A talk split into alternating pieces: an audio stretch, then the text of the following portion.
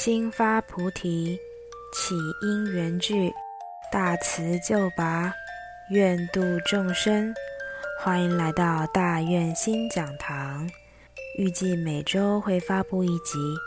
让我们用更简单纯粹的方式来接触佛法。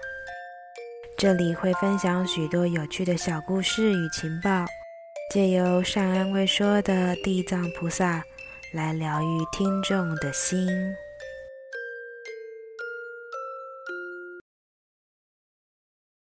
大家好，欢迎来到大愿心讲堂，这是我们的第一季第三集。今天要跟大家聊的是，如果你的人生很苦，请一定要给自己一个坚持下去的机会。这是来自大愿佛院服务的法安老师的分享。以下呢，我们会用第一人称来讲述。约半年前，我的女儿突然像走火入魔似的，行为举止越来越夸张怪异，而这过程我也是很无助，因此持续帮女儿上了几张书文、念经，并且发愿。其中一张书文的功课有延命地藏经180遍，在我念到第110遍左右，脑海浮现了12因缘，也就是从那时开始，我透过12因缘法来检视自己生活中的一切人事物。虽然现在也仍在练习当中，我先是忏悔了自己过去常常无法控制的无明火气，也忏悔自己常常会以自我能力与经验套用在女儿的人身上，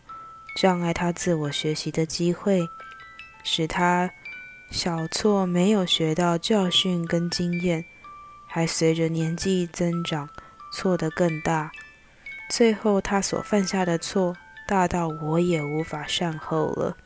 感恩地藏王菩萨，在我不知如何善后，并且试着将女儿拉回正途时，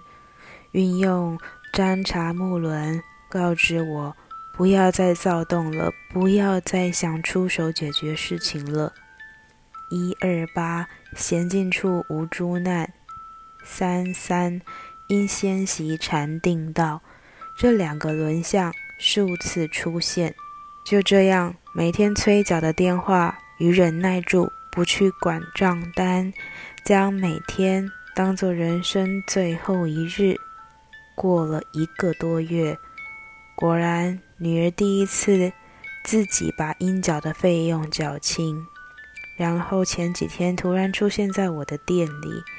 跟他交谈的过程，对话已经没有像以前那样充满火药味了，我们终于能够正常的沟通了。虽然我知道他的障碍还是很大，而且闯下的祸也不是短时间能处理完的，但我深信转变就是好的开始。即使目前只有一点点，我也会持续努力下去，也愿目前觉得生活水深火热的同修们能给自己一个改变现况的机会，不要懈怠，不要怀疑，坚定信心，精进修持下去，相信各位也会感受到奇迹的出现。故事就分享到这里。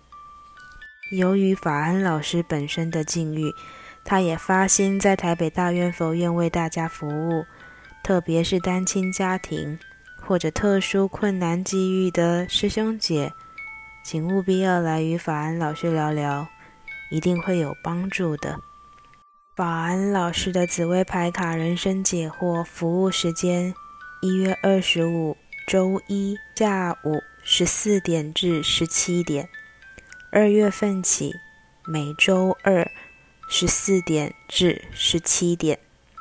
免费公益服务预约网页请见页面。如果喜欢本集节目内容，请订阅或分享。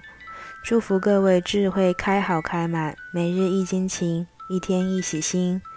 这里是台北大愿佛院的大愿心讲堂，欢迎到官方网站以及脸书粉丝页占察转运站，为你拨开迷云，砥砺喜心。我们下次见。